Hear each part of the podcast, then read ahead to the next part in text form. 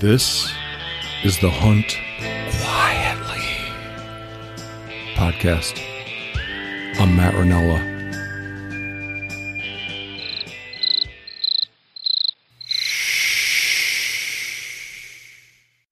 How are you doing, Adam? Pretty good. It's um blisteringly cold here today in, in Massachusetts. I don't know. I don't know where you're calling in from, but um, you know, we're getting into um, you know, minus like 25 with wind chill, things like that. Yeah, it's cold here as well. well I'm I'm outside of Pittsburgh, northwest of Pittsburgh. Oh, nice. Yeah. How about you? Yeah, I'm in uh, I'm in downtown Boston. Okay. Uh, yeah, I, I we used to live in Pennsylvania when my wife went to medical school there, so um, I'm familiar with that area. Yeah, right on. Was it? uh Did you did you, did you live in Western PA? Yeah, we lived um right next to Philadelphia. So, oh, okay. Oh, so you're on the you're on the Yeah. other other side of the state. Yeah, we won't get into that, but it's like a different. It might as well be a different world from Pittsburgh Yeah. to Philly, but That's what I hear. Yeah. So we're here to talk about imperiled species and habitat loss. hmm And you did a a white paper, a research paper. So I think it's it's a really good paper. I I reached out to you uh, a while ago. Yeah. It took me a long time to get you scheduled. That was my fault, but uh, I'm really glad we're talking now. So Yeah, me too. why don't you give us your background uh how you came to write the paper and then we'll get into the into the paper and i find i find like we've done these before if we give the listener like a rundown of the paper Mhm. what you did and break it down section by section versus me like asking you questions and going all over the place it it makes for a better listen that way you can get a the listeners can get a feel for the paper Makes sense, and we want to make sure that the listeners can follow what's going on. yeah Of course, you'll have to you'll have to make sure I don't you know ramble off into some jargon that makes no sense to anyone who's not in the field. Um, Yeah, no worries. So, Yeah. why don't sure, you give so- us your your background and so I am a I'm a PhD student at Tufts University. I uh, graduated from Bowdoin College with a master's in biology and environmental science, and I did not a master's, sorry, a, uh, uh, uh, bachelor's, and I did my master's at Yale uh, in environmental studies. And this paper was uh, uh, the product of my postmaster's work uh, when I worked with uh, an organization called Defenders of Wildlife. Um, and this is an organization that's based out of DC. It's a nonprofit.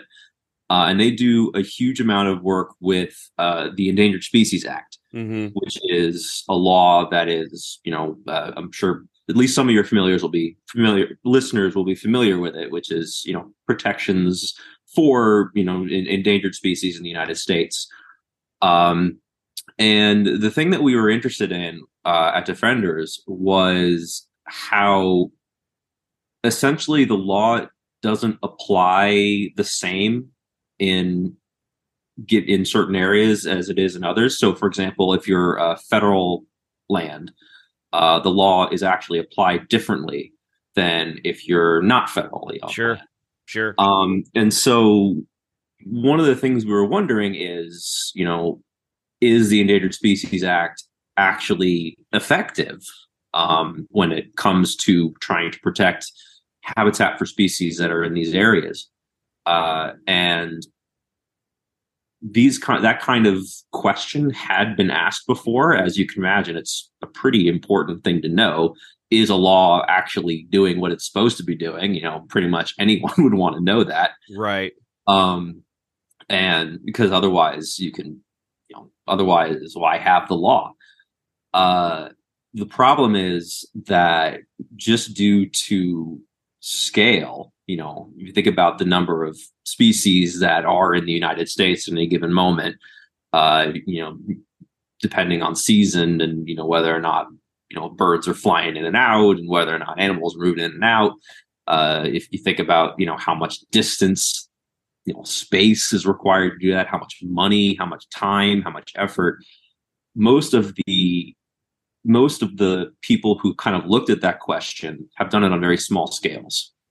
Uh, you know, they, they do you know, at a certain area, and they say we're looking at these species, and we want to know how these species are affected by, you know, how, how you know the Endangered Species Act affects these species in this area. Um, we had the benefit, though, uh, that technology has advanced dramatically in the last, you know, in exponent. It keeps it keeps advancing, you know, faster and faster and faster and faster. Um, and we had the advantage of having access to satellite technology. Yeah. Which is a phenomenal invention. Um, and and satellite technology has been freely available to pretty much everyone on the planet since I think 2008. Um, there are all these different kinds of satellites that are uh, up in orbit at any given moment, taking pictures of the ground. Uh, and uh, uh and that is constantly being updated and uploaded to the uh, to the internet, and that is freely available to anyone.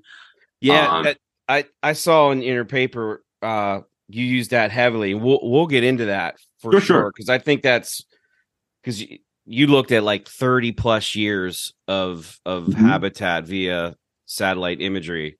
Mm-hmm. Um, so before we go into the paper, uh, you're you're getting your PhD from Tufts University. That's right. And are are you you're uh you're currently working there as well, right? Yeah, yeah. So the way it works at Tufts is we do the PhD and we also teach, and and that pays our salary and that yeah. tuition and things like that, which is really nice. yeah, absolutely. Nice not to have to to to pay tuition as a thirty year old.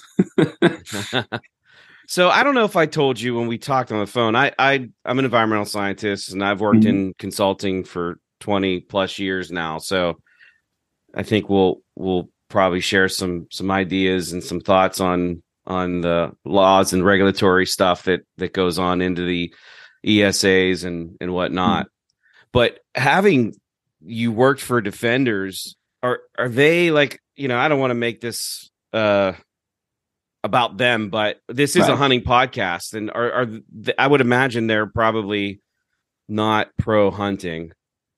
Well, so the thing that I actually have encountered is most. So I don't. I, I can't speak for them specifically. Yeah. Um.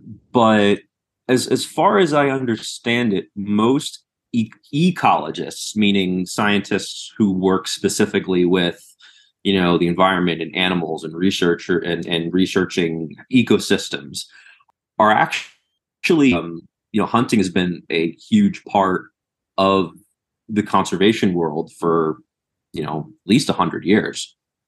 You know and, and so a lot of the time the actual uh, might be hunters themselves. Um, you know i worked with i'm on the projects i'm working on now out in nevada uh, I I stay and work with a, a, retired fish and wildlife officer who you know hunts elk. Yeah, uh, and and so and and a lot of what we have today in terms of conservation uh, is funded by hunting. Uh, a lot of the species that uh, have been the most successful in terms of their protections are because people want to be able to hunt them. Yeah. And in order to hunt a species, there needs to be enough of it there that you can hunt. Um, and so when it comes to, you know, who likes hunting and who doesn't like hunting, I, I'm not actually sure if if defenders, for example, are are people who would fall on one side or the other. Now, they have a lot of different kinds of people working there. Um, there's the legal arm, which does a lot of lawsuits and things like that in order to enforce things like the environmental uh, or the ESA. Uh, and then there's like the scientific arm, and then they do a lot of research on endangered species, things like that. So I'm not actually sure. I, I, I would guess that when it comes to hunting endangered species, they're probably against that. Um, yeah. But, but I would I would I would go out on a limb and suggest that most hunters would probably not want to hunt endangered species because Well, then yeah. they would not get to hunt them anymore once they mm. once they're once they're gone. right and and i think from the hunting side of the argument it's it's there's been a lot of talk about you know delisting wolves and delisting mm-hmm. grizzly bears and then you know we've met our management objectives or population objectives but then it like the field goal post moves or the target moves you know they want to extend it out not give Yeah, yeah. the states regulatory authority to manage the the species but we're not going to get into that um I just want to No, make sure you're not going to get any shit from from them for coming on a hunting podcast. Well, you know, I I'm, I I might get shit from somebody, um, but we. I feel like you can't you can't t- talk on anything public nowadays without getting shit from somebody. So, you know, be that as it may. Well, no, because I remember, you know, I, I think one of the first um, one of the first uh, uh, uh, experiences I had with hunting, uh, and in terms of its connection to ecology, which really actually made me understand what the difference was between, you know, uh, uh, people who are actually hunters and and how they're perceived, or at least you know some people who want to go out and just kill something uh, and there's an actual big difference was the it was a long time ago um where was the dallas safari club auctioning off the the black rhino? Um, Yeah. the and you know there was this massive uh um uproar about it you know uh, and and on the surface you'd be going for those listeners who don't understand black rhinos are uh in incredibly endangered species in africa. Um and so and they had like an old male who wasn't viable, who yeah was exactly hurting the herd. yeah and And- and he was the the male that they were auctioning off the right to kill was going to have to be killed Yeah, because he was actively you know uh because of that male other rhinos were in at danger in danger. And so um they the, the thought was this has to be done for an environmental reason. Why don't we raise some money while we're at it um and and it was one of those things where the world is a lot more co- complicated than than than at least than I realized back then. You know, that was one of that's right when I was getting started in environmental science. But um, I don't know if that answers your question. Does that? Answer yeah, absolutely. No, a- absolutely. And I think specifically that rhino went for three hundred and fifty thousand dollars. Someone paid, Mhm. and that money went to conservation of that species. Oh yeah, hundred percent. So I, I think at the end of the day, hopefully rational minds come together and we want the same thing. We want Oh, yeah. animals on the landscape. And I don't speak for every hunter, but you Mhm. know, I I I think a lot of us feel the same way. We want a lot of different species on the landscape and Oh, even species we don't hunt. and that was that was the thing that um my master's advisor um talked about when uh when I was working with him um and one of the things he talked about was if you automatically go again like go up against everybody and and say you can't do this you can't do that it's not allowed at all then you're never asked to come to the table to talk about it you know you're shut out of every conversation and your point of view never gets across. Whereas if you're willing to discuss and and you know and and express your point of view but in a way that's more respectful you're much more likely to be asked to come and discuss things with people you know? And I- i've take i took that to heart as an ecologist pretty you know I, I at least i try to you know um i you know as obviously i'm a east coast uh you know millennial who i'll freely admit i have never hunted before. Uh but that doesn't mean that i can't understand why someone would want to go hunting you know? That that you want to and and in order to do that you have to be open to discussions with people about that kind of thing. It- so and that's how this podcast, the Hunt Quietly podcast, was born. Uh, Matt Ranella, who's this is his podcast. He is a research ecologist. He saw a problem with hunting TV and how it exploits um, and incentivized hunting for the wrong reasons. Mhm. And so this podcast was born. I came on as a guest, and Matt asked me as we stayed in contact to to do episodes that pertain to access, habitat, uh, hunting advocacy, and so that's where that's where I came in. So I, I'm I'm just telling you this, and so you you could get a feel for uh, what this podcast is, and I'm, I appreciate you you you coming on because you're an ecologist. We want the same things. Oh, of course. You know, and, and that's the thing. Like, we you want the same thing, and by agreeing that you want the same thing, um, you can get a lot done. I mean, uh, and and you know, one of the one of the another thing that really stuck with me was, um, you know, I, I read about there was a scientist who was working on a uh, uh, something in Alaska was this uh, oil companies wanted a certain area uh, for development. And it turned out when you actually look at the research for that area, there are no animals there. And the oil companies had this other area that had a lot of animals that was less good for their oil development. So if you just do, if you give me this, I'll give you that, Sure. then everyone wins out in the end. And and um, you know, and it's it's stuff like that where you go just because they're not, they don't have the same experience as I do, doesn't mean that we can't come to an agreement that benefits the both of us.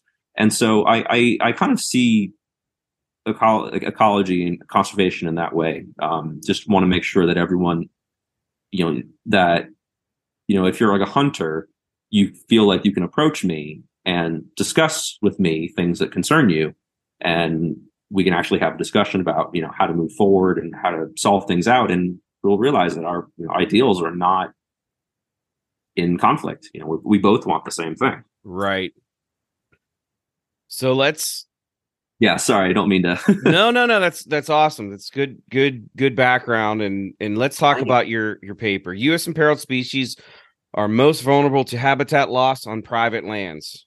Hmm so give us the the 30,000 foot level from from the beginning to the conclusion and then we'll dive deep into your your methodology and your definitely your your data so I'll let you, I'll let you go Yeah, so the main idea is by using satellite imagery, you can track how land has changed over time.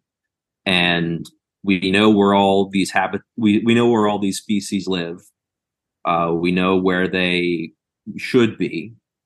So by just tracking how the land changes over time, uh, in the areas where we know the species are, we can say uh, how habitat has has you know either been destroyed or or come back in those areas. Um, and we found that um, federally owned lands had the least amount of habitat loss, um, and places that uh, were not under any sort of um, uh, protection, like federal, state, uh, or like conservation easement, uh, had the most amount of habitat loss. Um, and that, and there are a lot more like, you know, nuances and how that works, um, which, you know, uh, are, are, uh, uh, we can get into a little bit more detail. yeah well like for example if you do any sort of work where there's federal funds yes. you go through uh, a strenuous environmental review and that could Mhm. be habitat threatened and endangered species um, a Right. plethora of different things you look at during an environmental assessment and if you find impacts then that bumps the regulatory authority up Mhm. for I oversight believe, I believe that's called Section Seven. Um, let me double check that. Uh, I think it's Section Seven of the Environmental or the uh, Endangered Species Act, uh, which is yeah, Section Seven. yeah and that's So- what is used for for what you're talking about. These protections uh, on Yeah. federally. and you if you go through a section 7 consultation which i have by the way it was one of my first jobs i was in alaska Oh yeah, yeah working on this project and it was like a floating dock um, for an oil refinery, and so my boss, who was a great mentor, he gives me the assignment to reach out to Fish and Wildlife for a Section 7's consultation on the project. And there were Steller's, eiders in the area, and they Ah. were just like, it was so short of a consultation. They're like, no, your can't project isn't happening. so it was Yeah. a, a big deal to go into to this other meeting and tell them why it's not happening when and I was just a little new to the to the industry, you know, right out of college. yeah. Well, side note, I, I I'll probably pepper in these interesting facts all throughout the thing, but like you know, with oil refineries, and things like that, like oil rigs out in the ocean, those are actually really great um, birding spots where you can see all sorts of really cool birds because you know birds on their migration paths get blown around a lot and they might get lost, and so Yeah. if you're out in the middle of the ocean and uh, uh, you got nowhere to go, and suddenly, boom, land, Right, you yeah there. you're gonna flock to it. Yeah, yeah. So if any of your listeners are uh, are on uh, oil platforms, they may want to keep an eye out for birds, particularly um, peregrine falcons, because some of the falcons have figured out that birds get blown there, and they'll just sit there and wait and hunt. Take them off. So, sorry. side side note. So you're looking at imagery and you are, are so how how's the review process go? Are you looking at like uh the same imagery that you would find on Google Earth? Are you looking at something different? How how was that? How did you Yeah. utilize that that data? So what Google Earth does is it it it pulls in every bit of data that it can access uh, from any satellite that it can, that it has, and it gives you a picture, like it can like a continuous picture.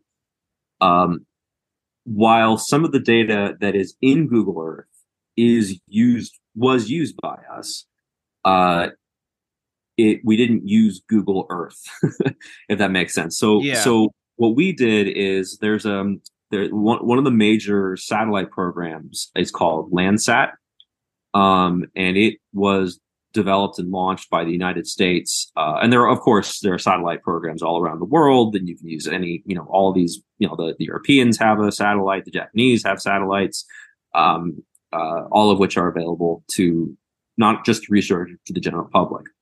But we relied on the United States uh, satellite, which is again the Landsat program, um, and that first launched in 1974. Uh, then you had uh, a couple of years where they were kind of like tinkering with it and figuring out things as they went. So you you do have um, continuous coverage of the world since 1974, but only by like 1983, 84 did it actually get really good. Um, and the way satellites work is um, taking a picture of the ground is is true, but it's a little bit more complex than that. Um, they record light from multiple wavelengths. So you've got you know reds and blues and greens. Then you've got infrared. You've got uh, uh, uh, you know different types of infrared light. Um, and all that information is stored in a single picture. Um, and uh, and the satellite goes around and takes, you know, does a sweep of the Earth. Uh, usually takes a couple of days. Um, and because of that, you've got essentially a continuous picture of how the Earth looks from the moment the United States launched the Landsat satellite to the present day. And that Um, was now in the Landsat- 1986. I think was it 1986. From your paper, yes. It, I think it, you mentioned 1986. I think I think it might have been 1984, but then 1986 was when like they finished. We we were able to get the the the data in a way that we were satisfied. Oh, okay, gotcha. But they were taking imagery from starting in 84. Yeah, and so Gotcha. there there have been multiple satellites. Um, so there was the you know the, obviously they're numbered. You have like Landsat four, Landsat uh, Landsat four and five. I think were together. Um, Landsat seven had a bit of a problem where it exploded on the landing on, on the takeoff pad. So it no no I'm sorry Landsat six exploded. Landsat seven uh, I think it was Landsat six that exploded. Landsat seven made it into the air, um, but developed a problem on its camera where these black bars would appear across the every picture it took. Um, so any any picture from Landsat seven was really not useful, at least for our purposes. But the really funny thing is the Landsat five satellite, which was the early 1990s, uh, that lasted for like 20 years, 20 like, and and it wasn't supposed to last that long. It was supposed to go for a couple of years, um, but it managed to go for way long past its its uh, uh, life expectancy until the most recent satellite got off the ground. Um, and so because because Landsat five Landsat five, you know, hung in there like a champ, uh, we still have continuous coverage of the entire planet, um, which is phenomenal. wow. Uh, now, be, and and so the way these uh, uh, satellites work is obviously you you can't get um, super high definition coverage. Uh, I mean, you can nowadays, uh, but if you want to go back to the beginnings of the satellite era, uh, you've got you know photos where each individual pixel covers about, I think, thirty by thirty meters on a uh, in a square.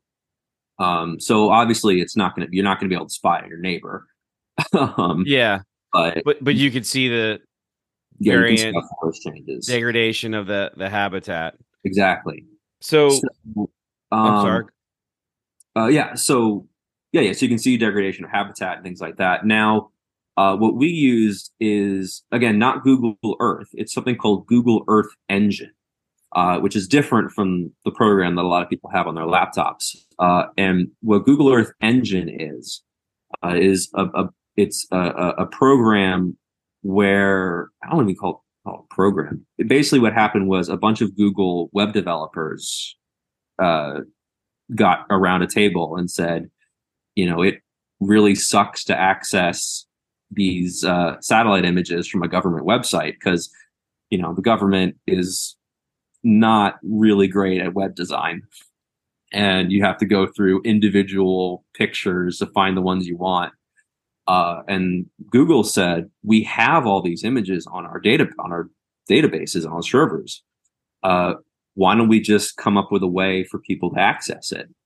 And so what they did is they created this uh, uh, program, Earth Engine, where you basically just type in commands of what you want, and the Google servers, which have all the data, run everything for you. So, as someone, you know, as a researcher who is working off of a shoestring budget, I can type into Google Earth Engine, uh, get me all the all the Landsat data for the entire country from 1986 to you know present day, and split it up by year. Hit run, walk away, I've got it by the end of the day. If so, it's almost like a satellite GIS. Yeah, it's it is that. You just it's run a query and it's pulling the data. Yeah, so I've I've done um a lot of uh, I, I was I did a lot of you know satellite work before this program came out, um, and it was a nightmare. you know, because again, like yes, you have to individually download pictures you want, um, but the thing you got to remember is the earth is covered by clouds a lot of the time. And, you know, light might, you know, bounce off of vapor in the atmosphere in certain ways. So not all of the images are going to be useful. You know, sometimes you'll get an image, or a lot of the time you get an image that's covered by clouds. Um, and so one of the things that Earth Engine can do is it doesn't just grab picture by picture. It grabs pixel by pixel and says, okay, this pixel isn't great in, you know, uh, March 3rd. But if you place it with a pixel from March 8th, uh, uh, that is not covered by a cloud. So let's put that in there. And then it goes to the next pixel. Oh, that's neat. So essentially, you can have a continuous image of the Earth's surface based on combining all the satellite images uh, that you've got for that area. Um, they did this incredible one of uh, Chile. Uh, I think it was Chile. Was it Chile or Mexico? Sorry, it was it was Mexico, um, where they pulled together. Um, I think it was like petabytes of data of the Earth at like on a meter by meter resolution, and they created this massive meter by meter map of the entirety of Mexico. And that kind of analysis should have taken something like years of work. And by having it done on Google servers, the process took a day. Um, Jeez. You know, and so that's what I was remar- remarking about earlier in terms of how incredible technology is. You know, this this stuff was unthinkable. You know, even a decade ago, um, and that's really how uh, uh, data that has been available to us since you know, you know, since the 1990s, even you know, even going back, you know, however many years you want to go, uh, data are can be reanalyzed in all sorts of ways that were unthinkable um, as new technologies come out. Right. It's pretty fantastic. So you're you're seeing you're, you're getting this data from the satellites, and you determine that there's a, a loss of habitat over this time span of of 30 plus years Mhm. of 3.6% on federal lands and about 8.1% on private lands. Yeah. So let's talk about the the difference in in the public versus private, but let's also talk about the Im- impacts Mhm. and how you determined that there was a loss of habitat. So um, we used a it was a method out of I think it was Oregon State, uh, Oregon State University, where what you do is you look for uh, changes in how light is is reflecting back to the satellite when it takes the picture. Um, so there, the, one of the one of the ways you measure habitat is with something called NDVI, and what it does is because something like vegetation uh, reflects infrared light in very specific ways, you can do some math with the satellite image and come out with uh, a final picture where specific habitat, things like trees and bushes, are popping out in very particular ways, with a very particular signal. Mhm. Um, and essentially, what you do is you get a number that tells you exactly, you know, how much vegetation is at that point, you know, how much greenness is at that point. Um, and so, uh, uh, and that's one of the more common ways of analyzing satellite imagery from pictures. Uh, so, what we did is we took uh, this method from Oregon State uh, and looked for areas where the the NDVI changed rapidly. Meaning you know if if there was a and not just rapidly like if there was it, it would compare how it was in the years prior and determine whether there was either a drop or an increase. Um, so if you had like stable habitat it would mark that as a point until a certain time and it would mark that as a okay there was a, a drop in habitat here. If you had kind of slowly decreasing habitat it would also mark that out as being okay there's major differences here from the times that came before.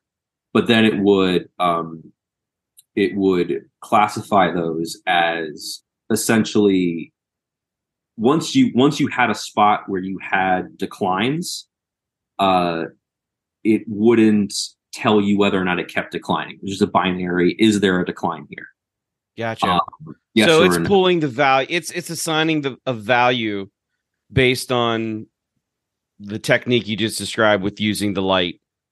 exactly. Yeah. Um, And, and, then NDVI, I'm reading right now, normalized difference vegetation index.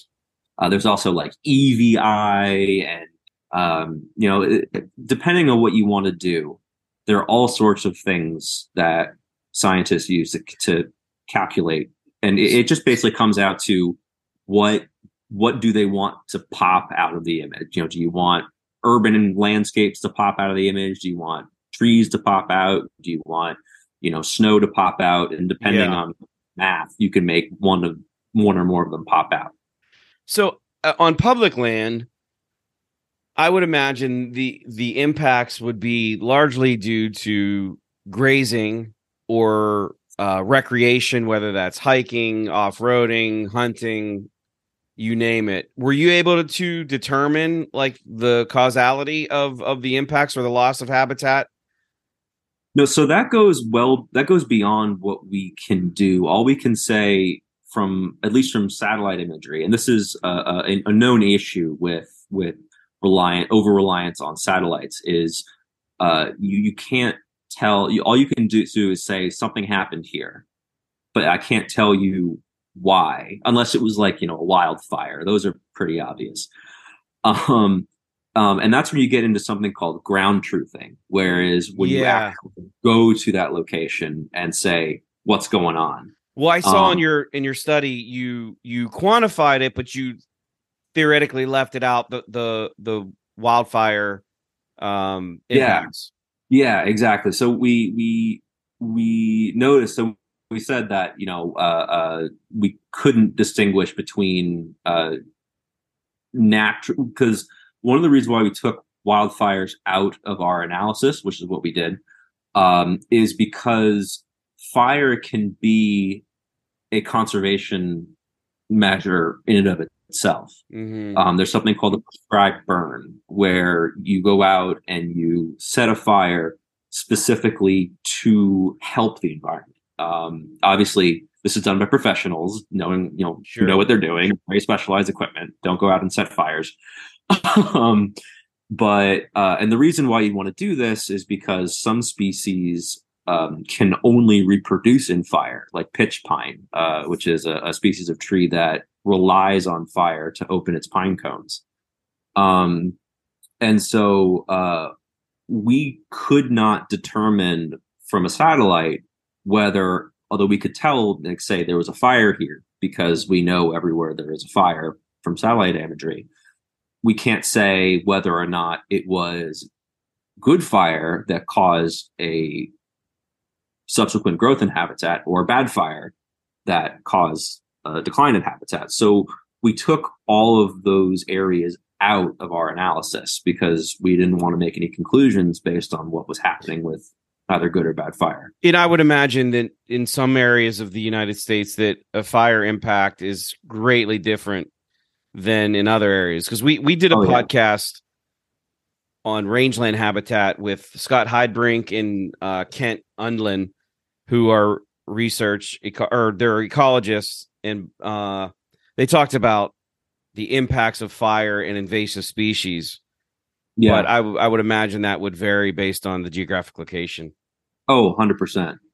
You know, depends. And and I I feel like everything we talk about can vary based on Mhm. geographic location. You know, it, it really all depends on uh it's unfortunate, but it's also incredible that there are all these complex things happening at the local scale. You know it makes it makes our lives as ecologists awesome because we get to go out and and research. Now there are people who spend their whole lives looking at you know very specific areas of the world that and never go outside that specific area and they become experts in that like one rangeland or something like that? Yeah. um, but when you're when you're looking at that is something you sacrifice when you're looking at something as wide as the United States, you know, for as as your study region for a project like this, you know, you do sacrifice some measure of um, specificity, I guess, if that makes sense. so you you've mapped out the areas where threatened and endangered species exist and then you overlay the impact losses or the habitat losses of those areas and you quantified it. Exactly. Yeah. And so the private land was what three times that of of public land. yes. And I would imagine that most of that would be from development or farming. I I would I would bet yes. So one of the things we did is we also removed um, croplands from and and the reason why we did that. So you know, expansion of farmlands most likely going to be a, a, a, a you know something that induced habitat loss. The problem is with this kind of analysis, when you have crop rotations, um, you essentially have uh, uh, that spot changing you know the the amount of lights that's reflected all the time. So uh you you get something a, a, a result based on the satellite imagery that's almost confused. Because you'll get um you know maybe the crop will the, the land will lie fallow one year so there's just dirt in that location. So boom destruction. Then maybe the next year you're growing like alfalfa. And suddenly oh my gosh there's a huge amount of growth in that area. Oh habitats come back. Um, and so uh, it, it in terms of the conclusions we can draw from those areas it we really can't draw any conclusions. Uh, again you need something like ground truthing which we were not able to do. Um, so that's why we remove croplands from our final uh, uh, uh analysis. So if anything, the private land, uh, uh, the private land calculation of habitat loss might be underestimated. In fact, it probably is because we had to remove so much of you know something that we know does cause habitat destruction, which is expansion of croplands.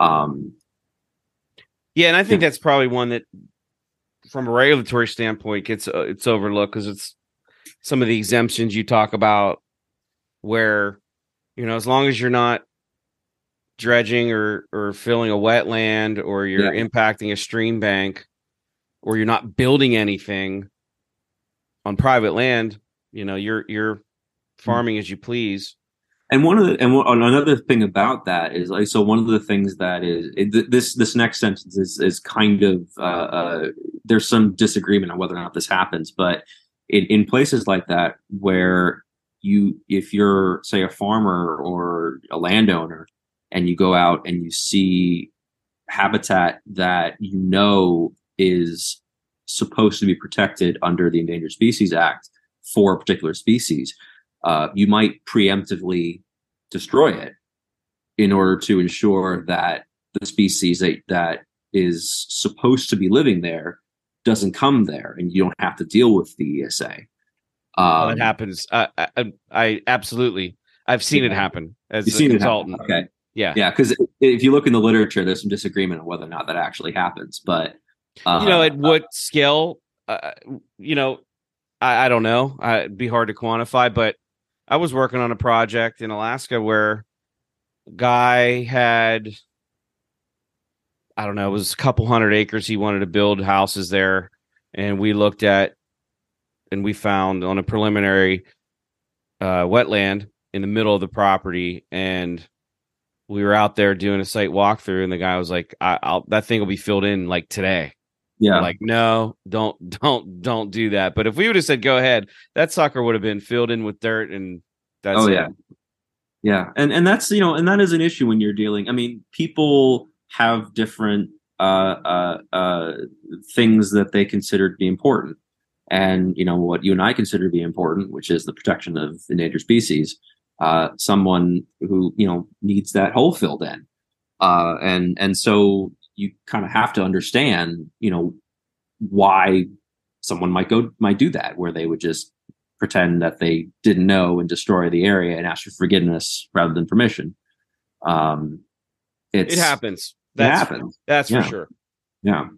So the the impacts to the public versus private does it translate to to game species did you did you do any overlay with with a threatened and endangered species where they they thrive and live with game species. Did anybody look at that at all? Uh, so we didn't look at game species. Um, we focus mostly on in on endangered species themselves.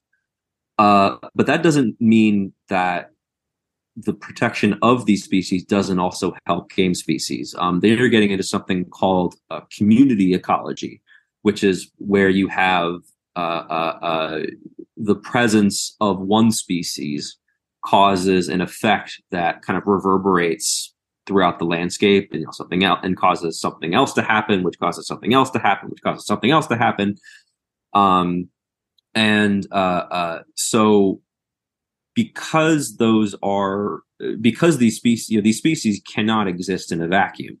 You know something like a wolf has to eat something.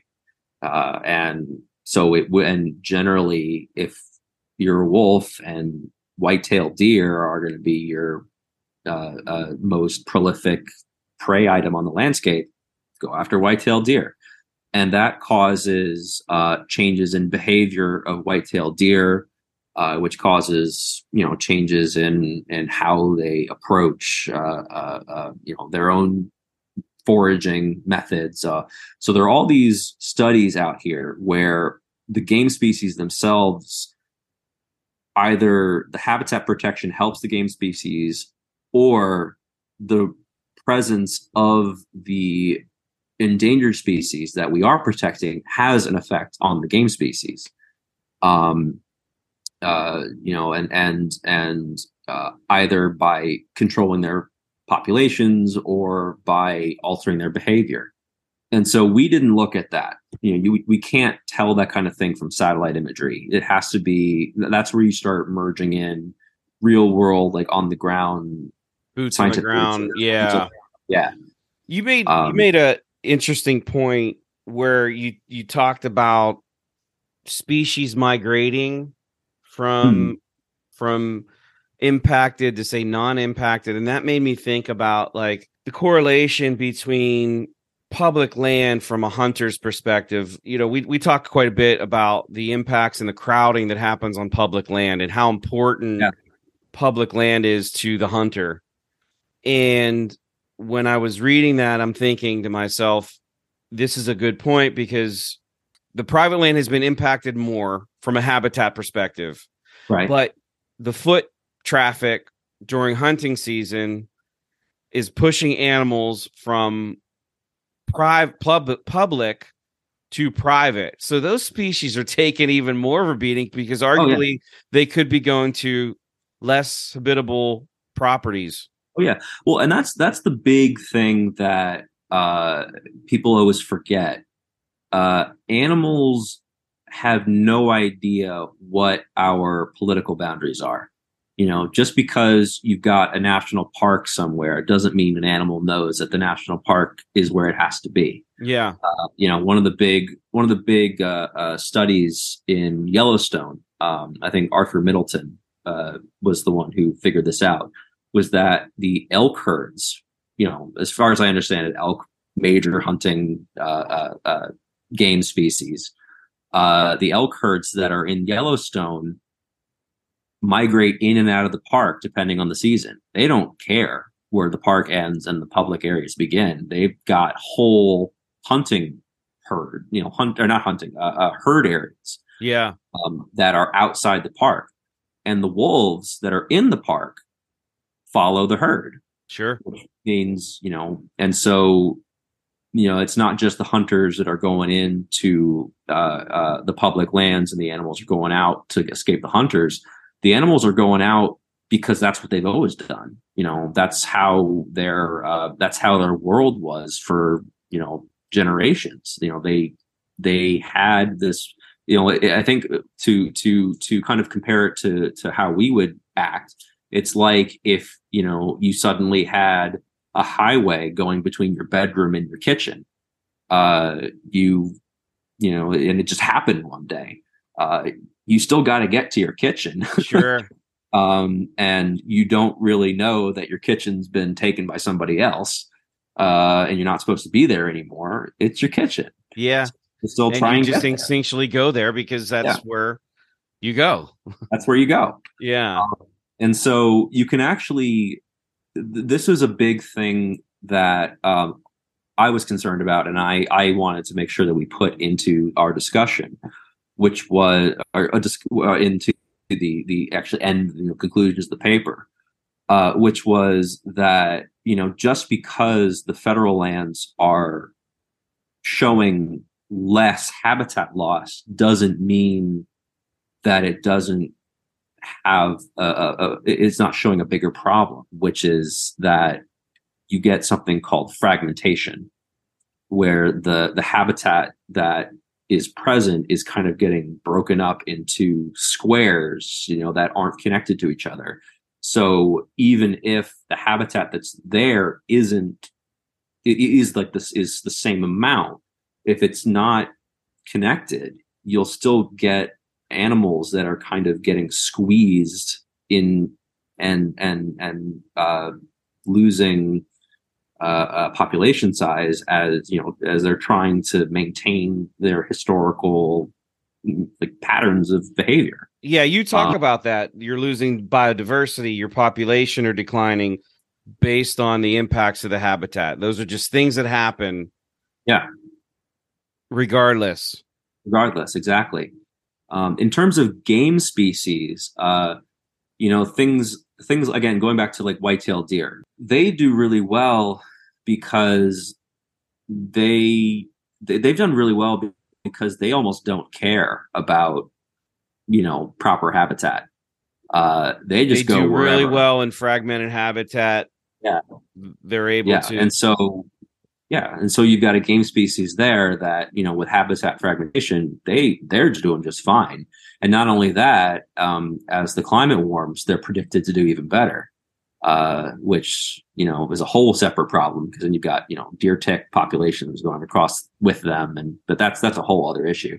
Yeah. uh, and so you got species like that that is probably you know they, they're going to do just fine. But then you'll get maybe um, some grouse species which i think is a game species a game bird uh, grouse.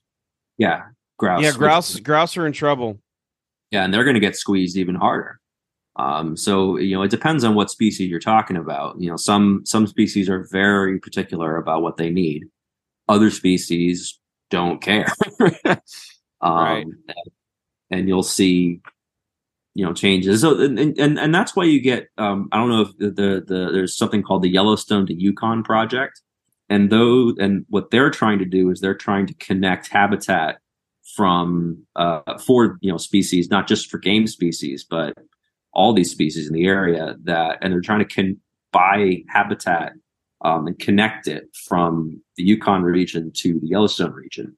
Uh, Yeah, the, and- the American Prairie that the, the that Scott Heidbrink is is a, a biologist for American Prairie, and and we devoted a whole podcast to it. So if you get time, it'd probably be interesting to you to, to listen to. Oh yeah, I'd love to. Yeah, definitely listen to that. You know, and and when you're talking about the protection of of game species, like stuff like that is really going to make a difference. Because when you know, because that that deals with the issue of um, fragmentation, which I would argue is uh, uh, uh, just as big of an, a problem for for them as something like loss and destruction. Yeah, and th- that's what we're you know obviously you're you're talking about endangered species in your research, but there's parallels. If you're losing habitat that impacts endangered species, there's a good probability you're losing habitat that that impacts game species. Yeah. It's it's And they're and the same. and and not only that, there are endangered species that that would probably be great game species um, by helping them come back and getting them off the endangered species list uh, and getting them to the point where they could be managed properly. You know, I'm sure hunters would love to go and hunt them. Yeah, know. well, the wolves are an example where I, I don't know if I'm the minority, but some people don't want to see them. I understand it, but I would love to see them on the landscape, and I would also I would love to be able to hunt them. Same with with Mm-hmm. grizzly bears. I loved when I lived in Alaska having them on the landscape, and I would love to see them thriving even more than they already are in the lower 48 and Oh, have the 100%. opportunity to to hunt them. Yeah. Oh, definitely. Like the idea of of having these animals back to the point where you can hunt them without worrying about what you about without worrying about what you can do to the population. It would be, you know, it's a dream to have them back to the point where you can do that. Um, but uh, What species are you seeing from the endangered species list that are just like it's dire? um, Does anything jump out at you? So You had Um, 24 uh species that you looked at. Yeah. Uh, nothing jumps out at me off the top of my head. As, again, this paper was a while back. it was 2018. I think in terms of loss, ah, yeah, I, I gotta say I don't I don't remember. Yeah, no worries. No, it's, Um, it's not bad. I figured I'd ask you. So, how did you come up with looking at the 24 spe- species? So what we were looking for were species whose distribution covered the most ground in the United States. Because you know there are a lot of endangered species on the endangered species list that have uh, like a range of you know a field in Pennsylvania Yeah. and and so when we're trying to quantify habitat loss across the United States, it's not really helpful to us to have a field in Pennsylvania. Um, so what we did is we looked for uh, uh, species that had a range large enough that we could comfortably and confidently say we've got a vast majority of the country in our analysis and uh, and so that's what we were looking for. So we had things like the wolves, um, uh, Aplomado falcons, scrub jays, prairie dogs, uh, things like that. Yeah. So, would that be like for the wolves? Would that be historical range or their current range? So we use something called the gap uh, distribution, uh, which is uh, something published by the USGS, and what that does is it, it's a, it's a, a binary model of should the wolves be here. Um, so it isn't quite their historic range uh, because wolves should be ubiquitous across the entire United States. Sure. but if if memory serves, what they do is they kind of they.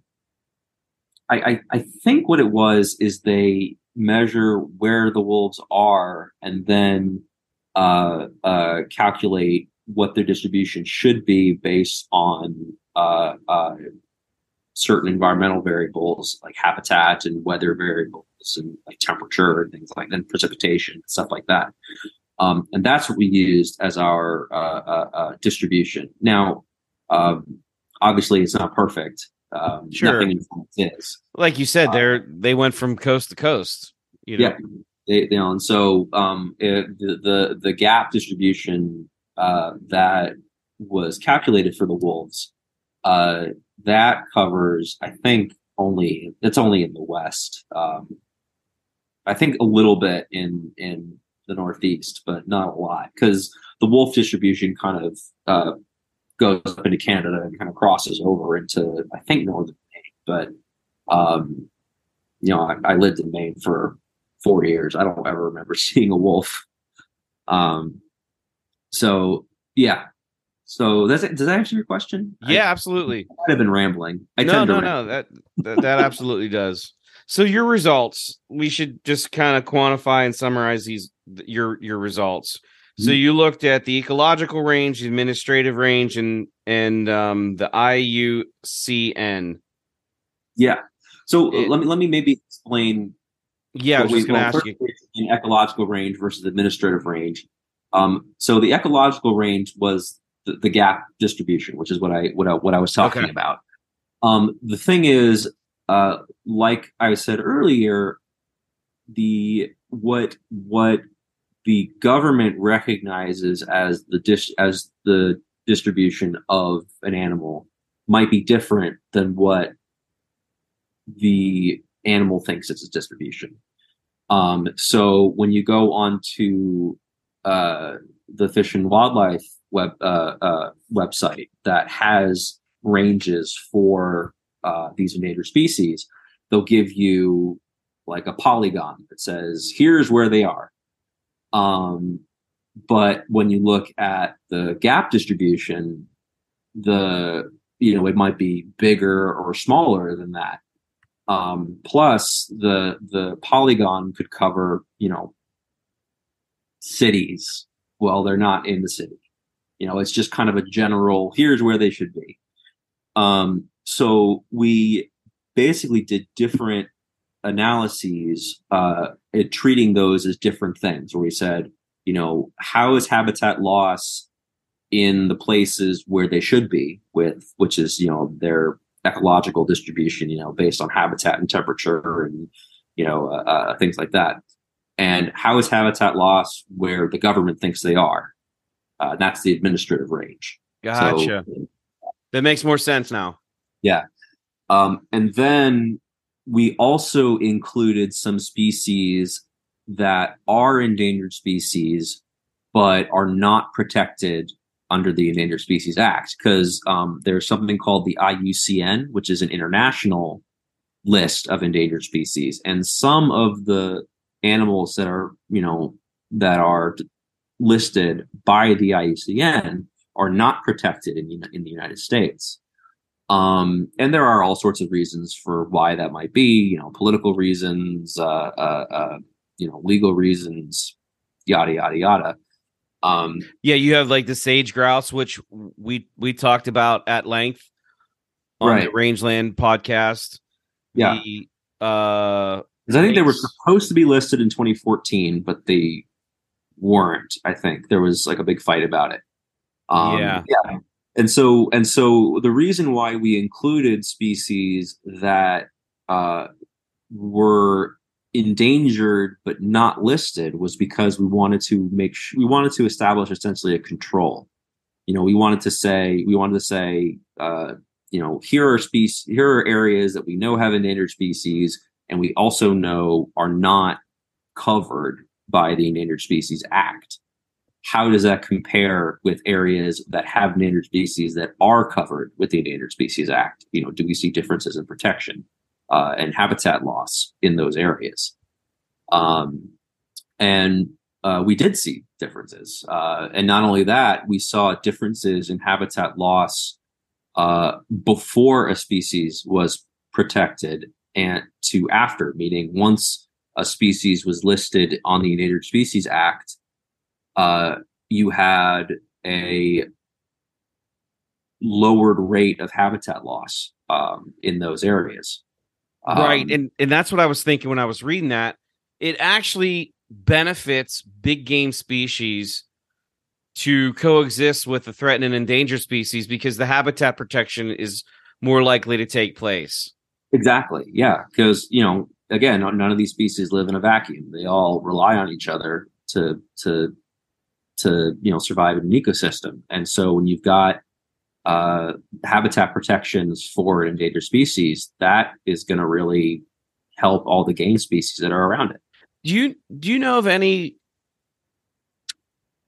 Do you know of any regulatory restrictions on recreation in areas where threatened endangered species live?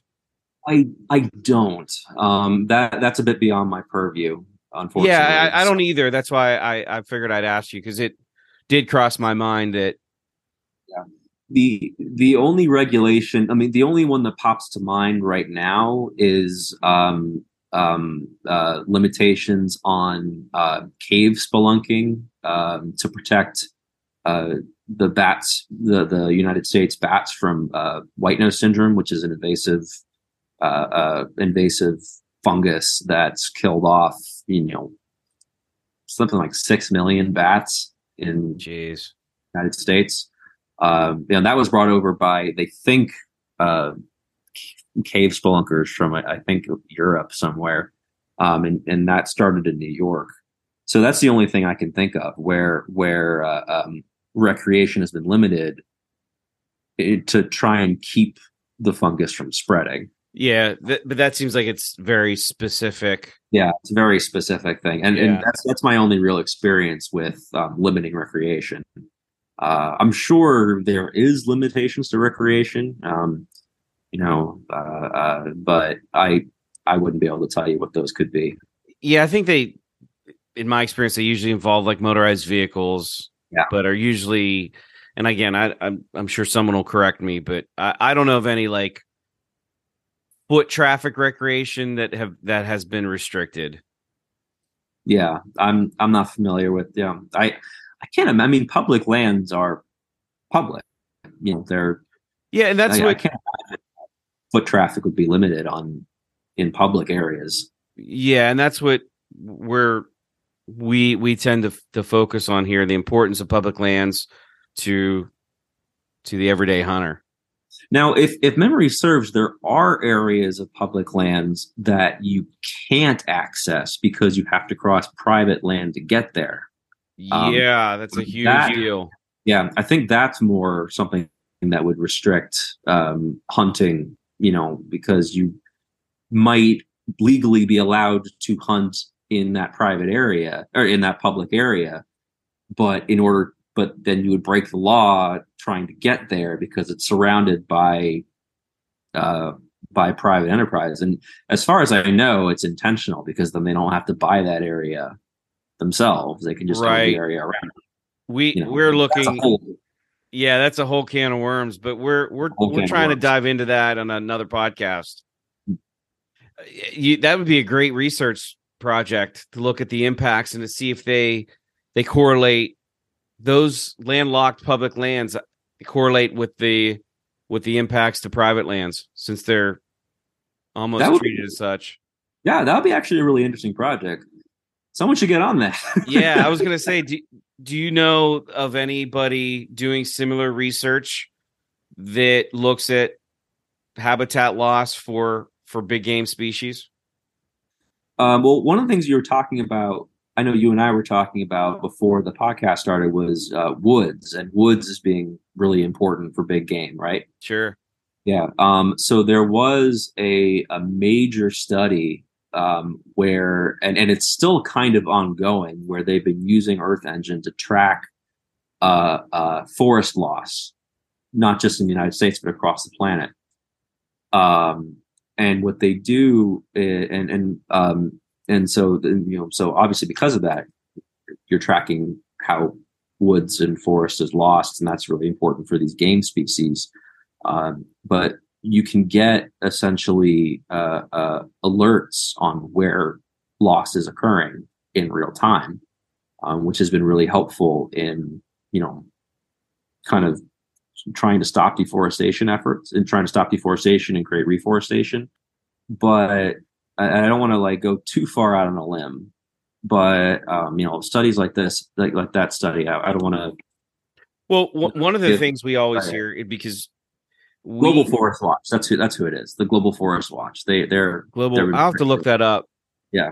but we one of the things we hear is that we need more hunters, Mhm. and we all feel like we don't need more hunters. We just need more hunters to be active in advocacy. Mhm.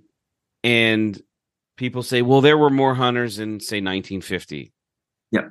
Okay, yeah, that was that was the case. But there was also twice as much habitat in 1950.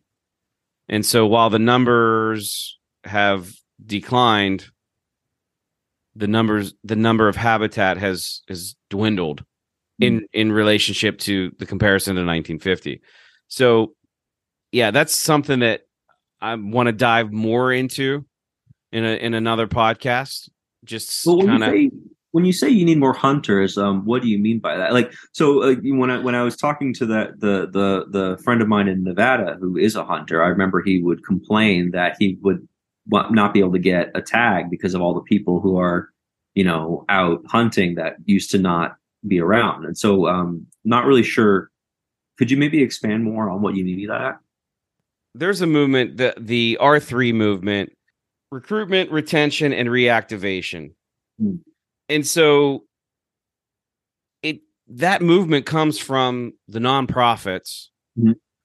and the industry wanting to create more hunters because what do new hunters do? They got to go out and buy gear. And they got to buy hunting licenses. And they yeah and Yeah. so that movement started and it's it's not sustainable right. and so the argument is well we need more hunters for the to have a political voice and there's other comparisons in other countries that that indicate well we really don't need because we only have 5% anyway so that's not Right. That's not a stronghold by any means and um so more hunters means you know more profits for those organizations Right. and they throw out the argument well we had more hunters in 1950 true but we also had more habitat Yeah. Correlation does not imply causality. exactly Yeah. exactly so that's sort of the the the stance with us that we just simply need to protect the habitat and more hunters doesn't do that. There's plenty of data that suggests that the impacts from from the habitat loss to the stress on the animals is is very detrimental.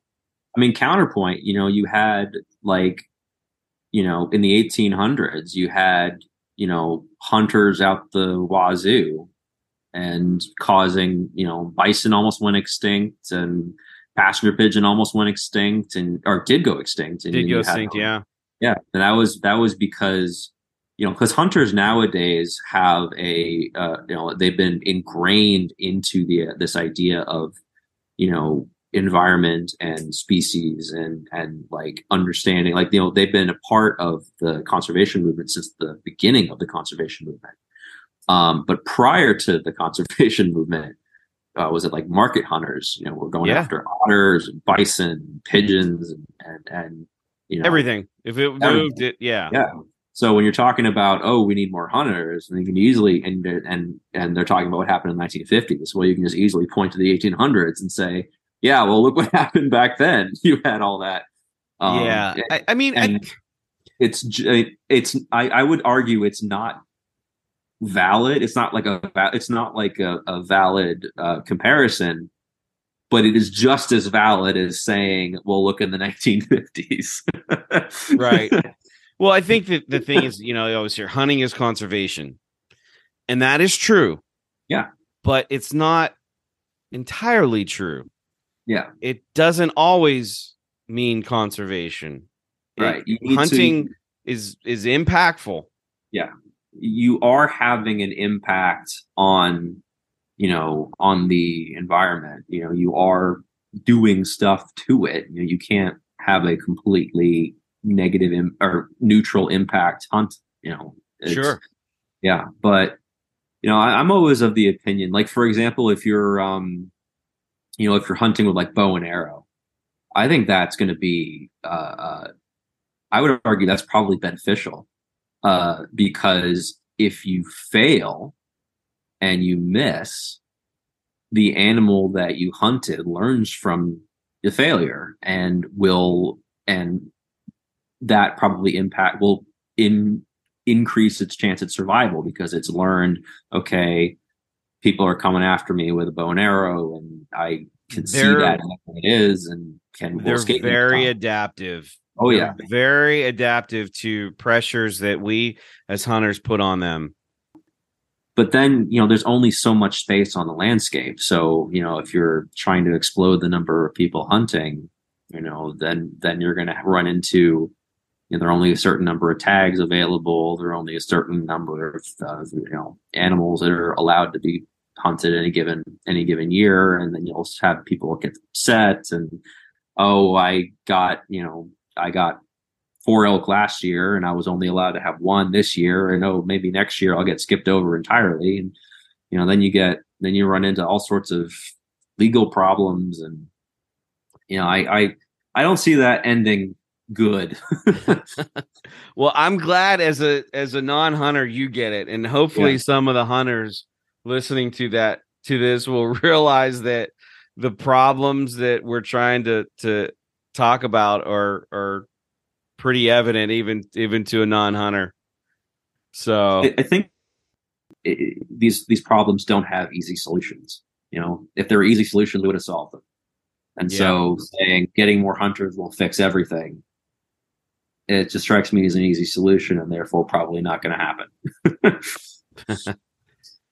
Well, there you go. I think I think we could we could probably wrap it up there. I Okay. I uh want to thank you again for for coming on and talking about your paper and Definitely. uh appreciate it. Mhm. And if you ever do any research on big game species, please come and and get with us and you can Oh, come on anytime. Yeah, I'll send people your way as I as I run into them because you know it's a lucrative business, a lucrative industry, big game. So there are going to be a lot of scientists studying it. Right on. Well, I think we can end it there. Adam Eichenwald, thank you so much, Oh. sir. I appreciate it. It's been a pleasure. Thank you for having me.